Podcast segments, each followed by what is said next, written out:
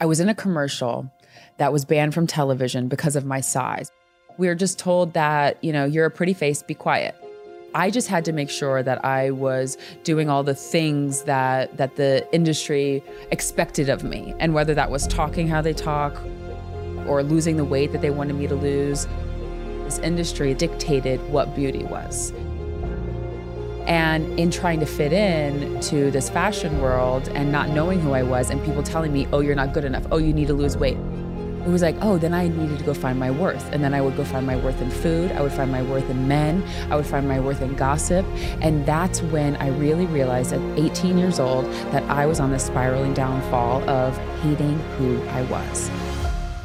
I called my mom and I was like, Mom, I'm not doing this anymore. I'm not, I don't want to be a model. I want to leave New York City. This is just something that has gotten to me. And she told me, Ashley, your body is going to change someone's life. And you have to finish what you started. And so she broke it down for me and she was like, if you keep calling yourself ugly and fat and and not worthy and all these things, then that's exactly what you're going to be. So she said, change your words the words that I made for myself were I am bold, I am brilliant, I am beautiful, I am worthy of all, I love you. And I love you was the hardest one of them all. I could change the trajectory of my future by having these words be my truth.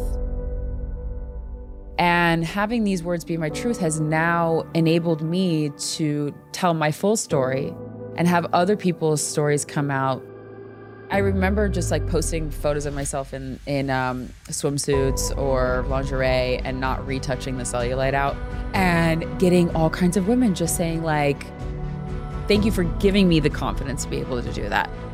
It enabled me to have a voice, and so many models were silenced.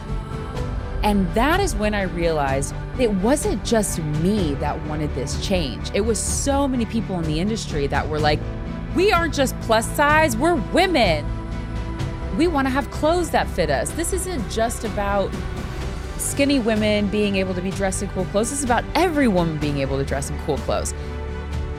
Staying true to who you are is easy when you know who you are.